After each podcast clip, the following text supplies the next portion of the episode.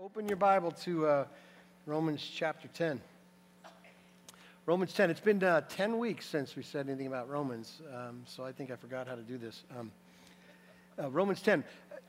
I don't know how many of you I've met in the last, I don't know, a handful of weeks that are new to redemption, Gilbert, and, uh, or new to redemption, and you've kind of missed the, the first nine chapters of, of our study together. And uh, and I wrestled with, to be honest with you, I sat down on Thursday to write out some notes, and I got six pages in. I thought, I, I can't do all this review. We'll not get to Romans 10. So I threw all that away and started over. And uh, that means that maybe if you're interested in more of what Romans says, you might go online and, and check out some of the, the last 15 months of us teaching through Romans if you've got an interest in that. But uh, we are now starting this and, and drive all the way to Advent and finish the book of Romans in uh, November. So that's, that's where we're at today.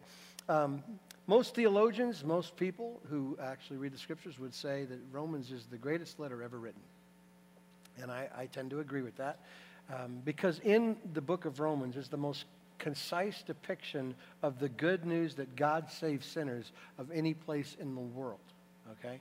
The reality, um, and, and all the gory detail, by the way, because it starts in chapter 1 that the wrath of God is being revealed from heaven against us who exchange the truth for a lie. We're in a, we're in a pickle right there, and yet uh, the, he buries us with, with uh, the judgment in uh, chapter 3 that says we're all sinners, every one of us. No one does anything good. But right there in the middle of chapter 3, but God. God arrives in the person of Jesus Christ by faith. Those who trust in him can get a righteousness not of their own and go free from the condemnation of sin. That's the wonderful good news paragraph of, of Romans.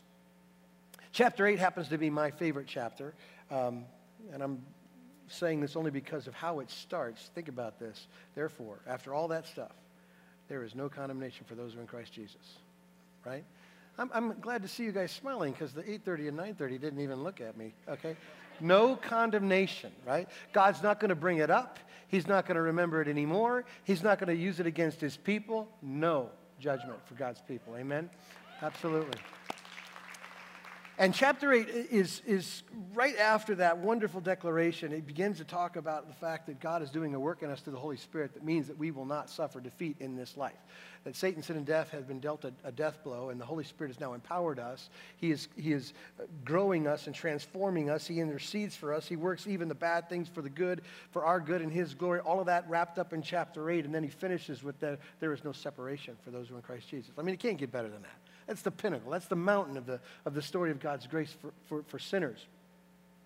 But there is a question um, that surfaces after those wonderful eight chapters, and that is for those Jewish readers who hear all those things, who ponder whether the promises of God could be trusted, who simply look at their, their people and seeing how they've turned their back on God and rejected the Messiah, and now wonder, wonder, really, ultimately, if, if I'm supposed to believe that promise, that there is no condemnation, no separation, no defeat for God's people. If, if it could be said that God dropped his promises to his people, then how do you know that one's true? How can you trust that these things are certain and permanent and can't be taken if God doesn't deliver on all of his promises, right? And so that's the question that Paul deals with in, in chapter, chapter 9, ultimately. And Paul responds to that uh, question by clarifying who God's people are. Because Israel thought bloodline. They thought the race. And Paul says, no, you're thinking, it, you're thinking about it all wrong, okay? He says in, in verse 6 of chapter 9, God didn't fail his people because not all Israel is Israel. God's decision was for a spiritual people. He is keeping his promise to his kids, all of which he will keep his promise. In fact, that's why he goes on in chapter 9 to define how God does save. And he brings up these deep discussions about God's election and predestination for the saints, that God predestined those he will save. By his own good pleasure and for his own choice, he grants mercy to whom he grants mercy, and compassion on whom he grants compassion. That's chapter 9. And there's some deep, deep things in there. And if that's the first time you heard things like that, then go back online and, and listen to those two messages in, in Romans chapter 9. But ultimately, God chooses a people and elects a people for his own pleasure. Abraham, you, and every believer in between is saved by God's decision. Right? That's what Romans 9 says. Today we pick up chapter 10, and it deals with what I call the other side to the, the election discussion. And that is this this phrase man's responsibility. And somewhere in there, I know sparks just flew off in your head, okay? Because when you get your mind even close to God being sovereign, and He just expands and you tip over from the weight of His authority in your life, then for somebody to come in and say, and by the way, you're responsible, it just kind of blows your mind. And yet, the scripture teaches both. God is both sovereign and he will hold you accountable for the decisions you make about Jesus. Man is sovereign over election and salvation, and we are responsible. It's, uh, it's not unlike other par- you know, paradoxes you see in Scripture. For instance, whenever we go to try to define the Trinity, God, right? There is one God, three persons. It says it, I believe it, I don't know how to define it. That's what it says. And yet therein lies a challenge, just like it does when we get done with chapter 9 of saying he's in charge of it all. He grants mercy on whom he has mercy and compassion on whomever he wants to. And yet here in chapter 10, it's like an offering, if you will. If you'll, if you'll receive, if you'll believe, if you'll confess him as Lord. And, and it's both. And I think it's important to, to preach this not just simply because the Bible says it, but because of the uh, conflict and probably the neglect that happens if you take an extreme position, okay? And here's what I mean by that. Um, Kent Hughes put it in this kind of phrase. He says, It's possible to get just enough of the vertical theology of chapter 9 to make us horizontally irresponsible. Does that help? Maybe not. Maybe, let me help you with this. Okay. For, for example, um, I've met believers who and, and I love it too, so don't get me wrong, who fall so in love with this particular doctrine of sovereignty that they're willing to neglect other commands of Scripture. So, for instance, I've heard people go so far as to say, why pray? God's sovereign? Don't pray, other than the fact that the Bible said to pray, and you have not because you ask not, and Jesus prayed. You get to forget all that stuff if you're just going to neglect prayer. And yet, that's the accusation for people who go so hardcore into sovereignty, they stop believing that God does something with prayer. Or evangelism. Why bother sharing your faith? If God elects whom he wills to salvation, no one's going to be lost. God doesn't lose his own. Just go ahead and neglect the command to be salt and light and to go into the world and preach the gospel. And yet it happens. I know it sounds absurd, but it happens. And those are well meaning people who have gotten a particular part of Romans 9 without the totality of what the scripture says. And then I've run into people, unbelievers, people by their own decision have rejected this claim of Christ who will hear something about God, God electing or predestining saints uh, unto salvation, and will use that to stiff arm the discussion of the gospel. Right? They'll, they'll say things like, um, I refuse to believe that because, after all, you know, you said I can do nothing about it. So they just kind of remain in their hardened unbelief. And the reality of it is, that exposes one of our issues. That, that's a human nature right there, just to make excuses and blame God for everything. God, I'm not going to pray, I'm not going to evangelize because you're going to do it. Or I don't have to trust in Christ. I don't have to make a decision. I don't have to have to wrestle with that truth because, after all, I, I can't. And e- either one is, is kind of wrong. Now, I'm going to use an illustration the 8 o'clock got, and I'm going to risk it here, okay? Do you know who Will Rogers is? Okay, some of you do. That's good. Um, Will Rogers was a humorist, a, uh, a writer, an actor, a singer from 20s, 30s when he was popular. And he's kind of got a good way of synthesizing things, and he kind of tried to describe America, and he did it this way. And it's not unique to America, it's unique to mankind, but he says that, that there are two eras in America the passing of the buffalo and the passing of the buck. Okay? Now, I, I use that, that phrase on my son. I go, You know what it means to pass the buck? He goes, I have no idea what you're talking about. It just means to shirk responsibility, to push it off on somebody else. It's not your fault. It's not uniquely American it's uniquely sinful. It's in the heart of every man to say God's responsible, that he's doing it, that it's his, his problem, not my problem, or somebody else's problem, not, not my problem. Chapter 10 removes the excuses. Chapter 10 takes away the tendency to pass the buck, and it talks about responsibility, okay? And Paul does it with some answering some imposed questions, okay? And that is questions like this what salvation isn't, what salvation is, and who is it for. Okay? Those are the questions we're going to deal with in these nine verses, starting in verse 5 of chapter 10. So if you got your Bibles, we'll have it up on the screen if you don't have it, but let's read this together and then we'll pray. For Moses writes about the righteousness that is based on the law, that the person who does the commandments shall live by them. But the righteousness based, based on faith says, Do not say in your heart, who, who will ascend into heaven, that is to bring Christ down, or who will descend into the abyss, that is to bring Christ up from the dead. But what does it say? The word is near you, in your mouth and in your heart. That is the word of faith we proclaim. Because if you confess with your mouth that Jesus is Lord and believe in your heart that God raised him from the dead, you will be saved. For with the heart one believes and is justified, and with the mouth one confesses and is saved. For the scripture says, Everyone who believes in him will not be put to shame. For there is no distinction between Jew and Greek, for the same Lord is Lord of all, bestowing his riches on all who call on him. For everyone who calls on the name of the Lord will be saved. Let's pray together. It couldn't get more clearer for us, God, the simplicity of the gospel to confess and believe your word. And yet there's still an inability to understand it. So we're praying right now for your Holy Spirit to intercede this time and, and to, um, to remind us of these truths or maybe reveal these truths for the first time to us. We declare our dependency.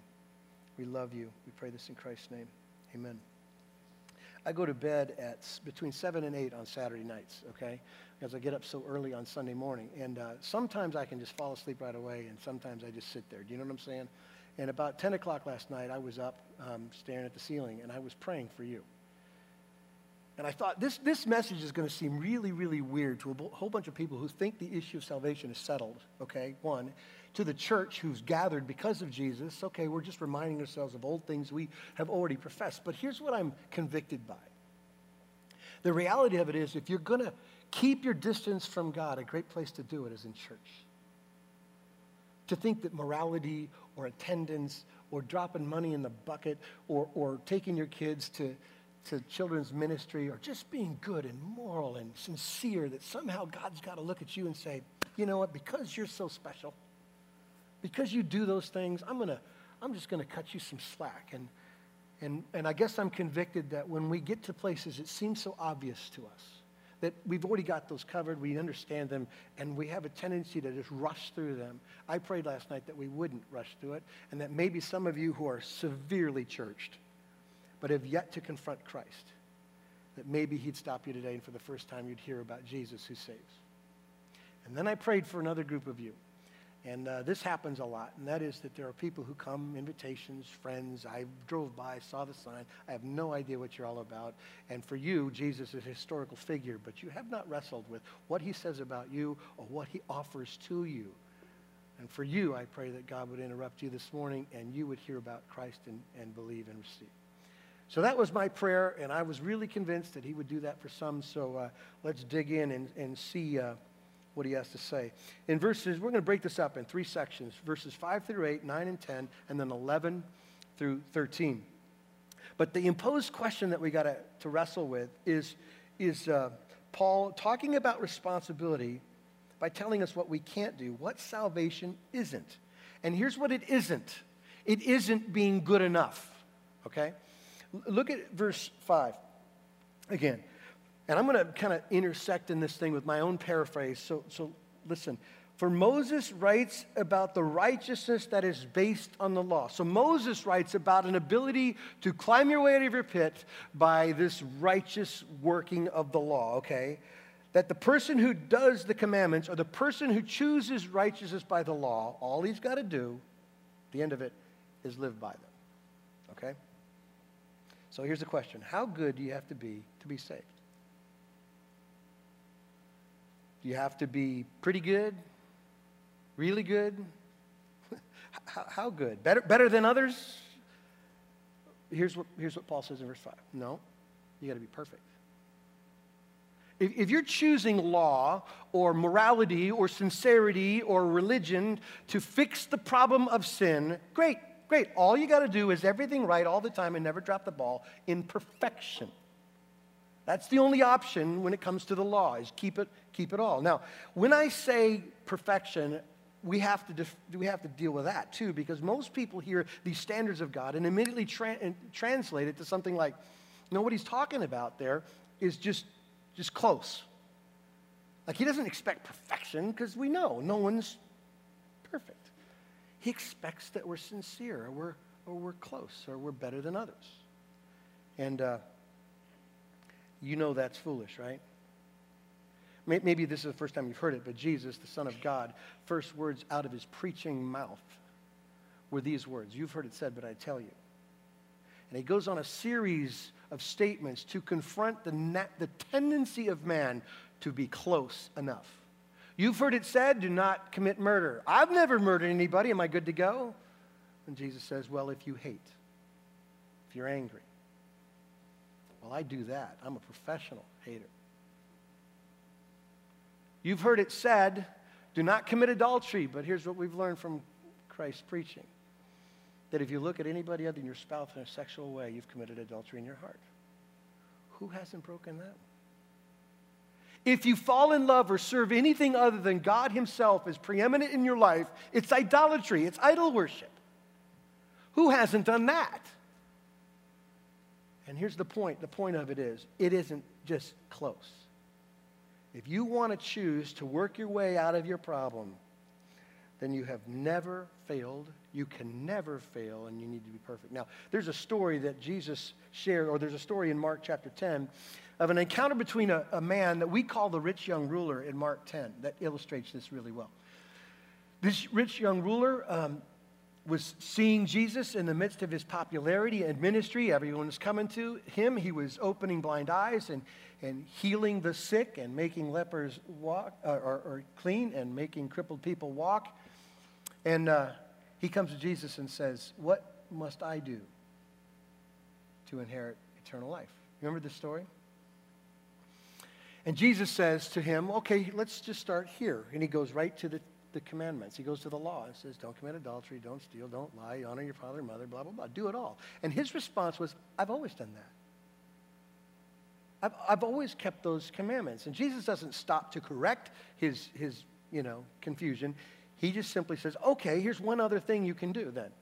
Sell everything you have Give it away, come and follow me. And the text doesn't tell us the time between how this man or when this man responded and what Jesus said, but my guess is it was immediate. As soon as the guy figured out the cost of following Christ, he walked away sad because he was never going to give up his riches. Jesus simply goes to the very first commandment, the one that says, Have no other gods before me, finds him guilty of loving and living for his wealth and his possessions more than God, and says, You're guilty of idolatry, and if you want me, you got to leave it all behind. And he goes, mm, Too expensive and he doesn't follow Christ. God doesn't grade on a curve. If you're going to choose the, the law, then you've got to be perfect. Eternal life, if it's based on our ability to do it all right, then we got serious, serious problems, right?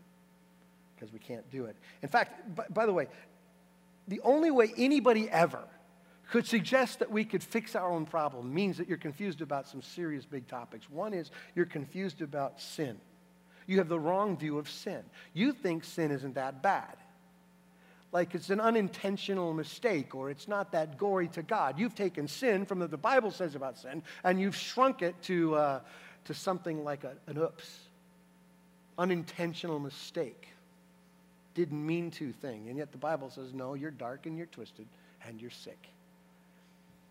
The only way you could get ever to the place of thinking that you could fix your own problem is to somehow have a wrong view of you. To think that you're the exception to the rules of Scripture. You're the one that's not dead in your sins and transgressions. You have some bit of life, even a little bit of life, and you can sort it out with that little kernel. And this, this one's probably more damning than anything else, and that is you have a wrong view of God. That God isn't that holy. And he doesn't care that much about sin. He's more like you than he is like him. And so he's going to understand that you meant well. He's going to understand your circumstances and that everybody else is a jerk and you're the one just trying to do it right. He's going to know that, right? Well, you can't compromise how God defines himself.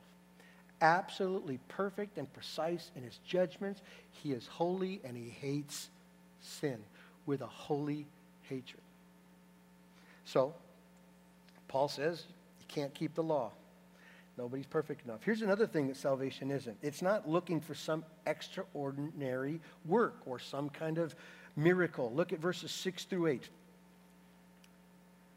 But the righteousness based on faith says, Do not say in your heart, Who will ascend into heaven? That is to bring Christ down. Or who will descend into the abyss? That is to bring Christ up from the dead. But what does it say? The word is near you, in your mouth and in your heart. That is the word of faith that we proclaim. Now hold your finger right there in Romans, and I want you to flip to Deuteronomy chapter 30. I'm going to tell you where this what I would call Paul's loose translation of chapter 30 comes from, this one little section, verses 11 through 14 of Deuteronomy chapter 30. We're going to read it, and I'll just make a point here.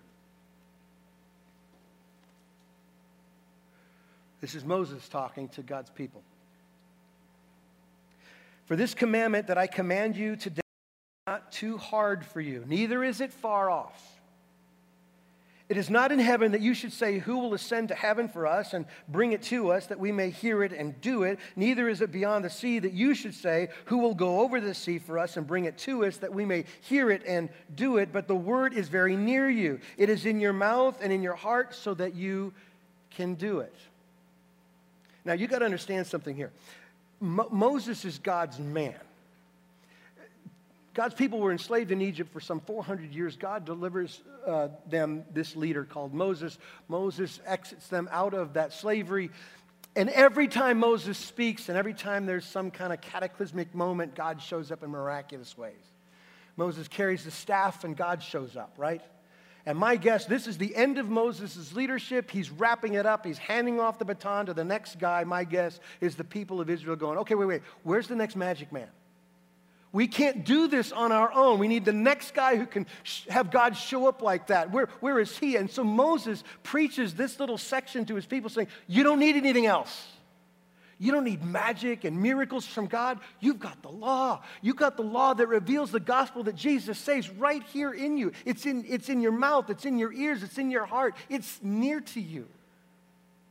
And there's some people who would look at the, the gospel of Christ and say it's not enough, that the word's not enough, the scriptures aren't enough. I need something else. I need an extra special revelation, right? And there are people, by the way, who will sell that. They write books on stuff like that, right? I've got something more that you need, something that will unlock the combination between sin and a, and a Savior. And so, um, but here's his point. You don't need an extra special word. That's what Paul said in, in Romans 4. Justification that Abraham believed in that was credited righteousness was based on, the, on that truth, right? And that's, that's not an extra word, it's the same word. It doesn't require an extra work that needs to be done. In fact, the, the, just the proverbial language here and what Paul then paraphrases in, in this uh, chapter 10 um, of ascending and descending into heaven, into the abyss, was clearly the impossible. So he's saying you don't need to go up or down. You need to go anywhere. You don't need to perceive or pursue some kind of magic or some kind of miracle as, uh, to add to Jesus alone. You've got the gospel. You've got the word of God. It's all that you need right, right now. So salvation isn't being good enough. Salvation isn't having something extra it's near you. How near? Here's what he says in verses 9 and 10. This is what salvation is. Ready?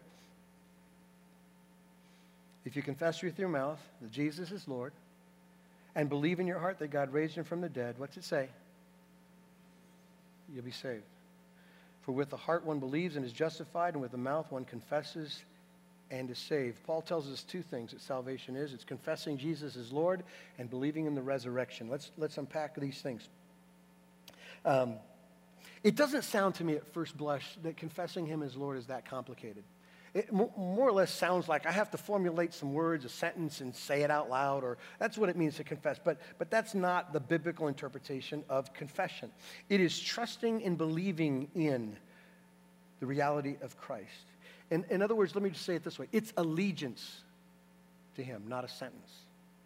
That's what confessing is. It's a decision you make to follow, it's a decision to trust and, and believe. And so here's, here's a couple ways to see uh, the depth of that phrase. It is to confess him as Lord means acknowledging Jesus as the one and only God, the creator, sustainer of all. In fact, in fact, there's only one person that can have the title Lord, and it's reserved for God Himself alone. And that's what Jesus is saying. You need to confess Him as God. And this is where Christianity, Orthodox Christianity, separates itself from all other religions in the world, and that's what they think about Jesus. Some would say he's a prophet and a teacher. Some say he's a wise guy. Some would say he was a great man. Nobody says he was God. The Bible does. And that's what you confess, that he was, he was God, the one and only. You also have to acknowledge that he is Savior. That's what it means to confess him. That he is, his sacrifice on the cross was satisfactory for God. That those songs we sing, that he paid it all. You really believe that, that there is no other need, there's no other way, there's no other atonement. God is not looking for another payment for your sin. Jesus alone bore it all and satisfied God's righteous standard for, for your life. That's what it means to confess him. It also means that you uh, acknowledge him as the ruler of your life. Now, this, this happens over our lifetime, but you have to at least recognize the fact that he has all authority over everything your possessions and your money and your wife and your husband and your kids and your career and your aspirations. He's in charge of everything. He uh, is the supreme one. He is king. No questions asked. That's what it means to confess him as Lord. And, and, just to make it really clear, in, in Paul's day, everyone knew what that meant. Now, we got we got to spend some time getting close to this here, but in Paul's day, to follow him as Lord meant that you probably were going to pay for it. it meant you're going to die. They killed Jesus, and they're coming after the church, and they're scattered all over the place, running for the hills, and it's because they have Jesus as Lord. The cost of following Christ was clear and blatant then. In our day, you can just simply add Jesus to what you already have no harm, no foul. But that's not how the gospel is offered to us, confessing him as Lord. The other thing that, that Paul says here about um, our confession is also believing in the resurrection. Verse 9 makes it clear believe in your heart that God raised him from the dead. Let me split that, that sentence in two believe in your heart and God raised him from the dead. Um, when you think about believing in your heart, most of us think about just what we think in our head about these facts and yet there is way more to it than that. Paul's point is that when it comes to Christ and what he claims and what he commands, it requires us being sold out to such a degree that you're willing to bet your life on it. Now, I don't remember uh, my own conversion if I had to f- formulate that sentence in my, but I've learned it since. That you, you do really have to be willing to sell out. Um, I, shared this illustration at summer camp, so if you're a student, forgive me, I'm just going to repeat it. But when I was a 16 uh, year old high school or whatever, I lived in a farming community. And farms were going out of business fast, okay? And uh, on the corners of where I lived, there were farms, empty barns and silos. You know what a silo is? And, and there was a silo, particularly just down the street, that my buddy and I, we would go down there and climb that thing and sit on top of it, 50 feet or so up in the air. And we came to the brainstorm, you know, genius stroke of saying, well, what if we rappelled down this thing? That'd be fun. So I don't know anything about rappelling, but I thought it'd be fun. So I went home and I went looking around in my dad's garage and I was looking for rope. Any rope would do, didn't matter to me. Um, skinny rope, thick rope, old rope, new rope, didn't matter. And so I found everything that looked like a rope and I tied it all together, okay? And I had all this, this hodgepodge of, of rope, and I went to the top of this 50 foot silo and I tied on and I threw myself over the edge, okay? That's what it means to sell out. Now, I was dead wrong about the rope, but I believed. Do you understand? I fell 50 feet, and God spared my life at that moment. But that's a, that's a great example of what the world does. They sell out for things that could never hold them, ever. But to trust in Christ and his resurrection is to bet your life on it, is to be willing to, to bet your life on that. It's not just agreeing with some facts about who Jesus is and, and what he said, it's betting your life on Christ. It means to submit to Christ when his ways are different than your ways. It means to submit to Christ when the world pushes back on the Jesus in you and you suffer for Christ's sake. It means that if you have to be all alone with Christ and have the world reject you, it means standing there okay because you have, you have the author of life who is your friend. The second phrase that he says there in uh, verse 9 is that we have to believe that God raised him from the dead. Now, I asked myself the question why didn't Paul suggest other things to believe about Jesus? For instance, uh, you have to believe that he died for you. He didn't say that. Or you have to believe that he was born of a virgin. He didn't say that. Or you have to believe in his miracles or that he could do miracles. He didn't say that. He simply honed in on the re- resurrection. Why? Real simple. Because the resurrection is proof. The resurrection is proof that all these claims of Christ can be counted on, that his offer of salvation can be trusted. It proves him to be the Savior of men's sins, right? Uh, James Boice wrote a couple of paragraphs that I think are poignant. I'm just going to read them, so, so listen to this. This is what he says about the resurrection and what it says, okay? The resurrection proves many things. It proves that there is a God and that God, the God of the Bible is the true and only God. That that Jesus was a teacher sent from God and that Jesus was inerrant in his teachings and spoke the very words of God, that Jesus is the Son of God, that there is a day of judgment coming, that every believer in Christ is justified from all sin, that all who are united to Christ by faith will live again, and that Christians can have victory over sin. But chiefly, the resurrection proves that every believer in Christ is justified from his sin as Romans 4:25 flatly declares, he that is Jesus has delivered over to death for our sins and was raised to life for our justification. The resurrection is God's proof that the penalty for our transgressions has been fully paid by Christ. When Jesus was on the earth, he said that he would die for the sins of others. The time for the crucifixion came and he did die. But the question remained was his death fully adequate for our sins? Did God accept his atonement? We know that if Jesus had sinned, however slightly, his death could not atone for his own sin, let alone the sin of others. For three days, the question remained unanswered. The body of Jesus lay in the cold Judean tomb. The long anticipated hour came. The breath of God swept through the sepulchre, and Jesus rose to appear to his followers and later to ascend to the right hand of the Father. By this means, God declared to the entire universe, I have accepted the atonement of my Son. That's why Jesus said you got to believe in the resurrection. Because if you don't believe in the resurrection, you don't have any hope for salvation. He didn't pay for sin. He is not a satisfactory payment for your sin. God is not satisfied. It is not over if you don't believe in the resurrection. You just have a man who died. So, let me finish with this.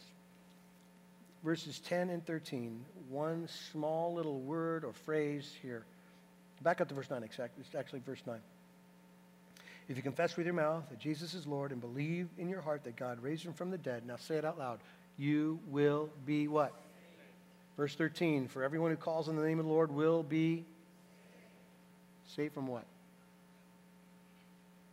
Right? Saved from what? Now, you got to understand this. There are churches all over our world who are preaching that God wants you wealthy and healthy and happy and whole, and that is not the salvation of Christ. That is not what he died to give you. He died to give dead people life. Right? You, you got more issues than that if you believe that somehow God decided to make you happy. The scriptures say, Paul, writing to a young pastor named Timothy, says, Everyone who wants to live godly will be persecuted. Now, that's a promise they don't preach. But that's the reality of it. Following Christ doesn't mean things are going to go well. There's still the remnant of sin. There's still sin in other people, and there's sin in us, and there's bad things, and there's sickness, and all that kind of stuff that God will make right one day. But here's what he's talking about saved from what? Say it. Sin. And that's true, but I'm going to clarify that. That's a true statement. We are saved from our sin. But can I give you something bigger to think about? What we're really saved from is God. Because God is the problem of sin. If there is no God and He's not holy, who cares? If, God's, if God is just in, indifferent towards sin, who cares? The baddest guy wins, right? I can do whatever. There is no standard. There's no, there's no justice. There's no wrath of God. Nothing being stored up. The problem with my failure is I have to face a, holy God. That's the terror of sin. And God won't overlook it. He won't say, never mind. He stores copious notes on everything we've done. He sees my motives and my intentions. That's my problem. God's my problem. So here's what the gospel says the gospel says that God was so right about sin, that he was willing to come to this earth and become like a man to bear the weight and wrath of his own judgment for my failures so that you and I will not be judged anymore. No condemnation for those who are in Christ Jesus. Amen.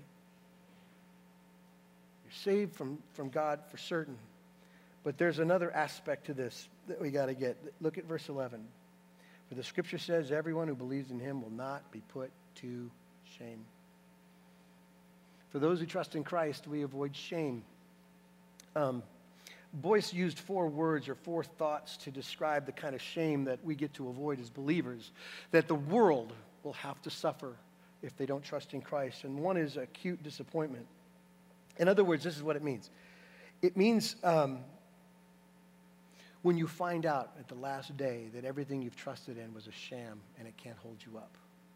The shame of finding out you were wrong it's the shame that every person who doesn't trust in Christ will face one day before the Father. It is every Mormon and every Muslim, it's every atheist, it's every moral person, it's every church person in the world who thinks that apart from Christ they can make it on their own. They will stand before God and find out at that moment, I was wrong. I don't know anything. And what I put my life to and what I thought about, I, I, it doesn't matter. It failed me. But here's what we know, church the gospel never disappoints. It will never let you down. And that's the reality of it. The other thing that this shame um, that we avoid is, is being confounded. In, in other words, there's a day coming for those who don't trust in Christ, they'll be so exposed that there's nothing to say, there's no defense to make, there's no words to open uh, your mouth on. You're just silent. Silent and guilty. And here's what we know from the scriptures that Jesus bore that shame silent before his accusers for us. There's another part to shame that the church gets to avoid, but the rest of the world will have to deal with, and that is exposure. The shame that comes when everything is exposed and out in the open. The shame of everybody knowing everything you've done, every reason why you've done it, and all the things you thought you kept hidden in secret. It's out in the open, all of it, in front of a holy God who sees it. That shame. There's the shame of. Uh, disgrace when you realize you're dead wrong and there's no backing up. For those who trust in Christ, we will not be put to shame. Now, here's a funny, a funny little ironic twist. He did promise us that the world would treat us as fools for trusting in Christ, but one day we will experience the, the relationship with Christ, and the world will suffer loss at that moment. They will stand ashamed of being wrong. So, we've seen what, what salvation isn't, we've seen what it is, but let me finish with one last question. Who's it for? Who's it for? Verse, uh, verses uh, 11 through 13. For the scripture says, everyone. Everyone who believes in him will not be put to shame, for there is no distinction between Jew and Greek. For the same Lord is Lord of all, bestowing his riches on all who call on his name, for everyone who calls on the name of the Lord will be saved. Who's it for? Say it. Do you believe that? I hope you do. I hope you're listening because here's what the scriptures tell us it doesn't matter what you've done. It doesn't matter where you've been or the struggles you continue to struggle with. It, it, does not matter if you're weak or strong, or if you're super smart or extremely common. It does not matter if you're young or old or moral or you're a train wreck. It doesn't matter if you're an atheist or a church person. All who come to Jesus by faith will be saved. That's what this story is. And some of you thought that your righteousness was good enough, and I'm telling you right now, lay, lay it down and trust in Christ. And some of you have avoided Christ for so long lay that down and trust in Christ because everybody who wants him can have him. And this is that complex, kind of mind blowing second aspect of God's sovereignty and salvation is that ultimately He will hold you accountable for what you decided about Jesus. Will you have Him? That's the only question any man needs to ever wrestle with. Do I see myself clearly from what the scripture says about my problem? I am the sinner and the wretch the song's about. And will I receive God's solution, who is Christ? And if you'll have him, he'll be your Savior. And shame won't be yours, and you'll have eternal life. He'll bring joy in spite of circumstances forevermore. Amen? Amen. Let's pray together.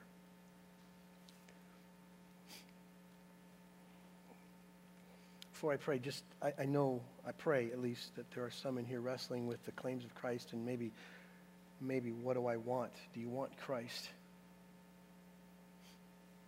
You can acknowledge him as Lord and Savior. You can acknowledge him right now that his, his death on the cross was the payment for your sin. You can acknowledge that he can make you new, and you can acknowledge him as the master of your life. And this is between you and God. And if you trust him right now, you have God's promise that you will be saved. God, I thank you for the gospel. It never, ever gets old.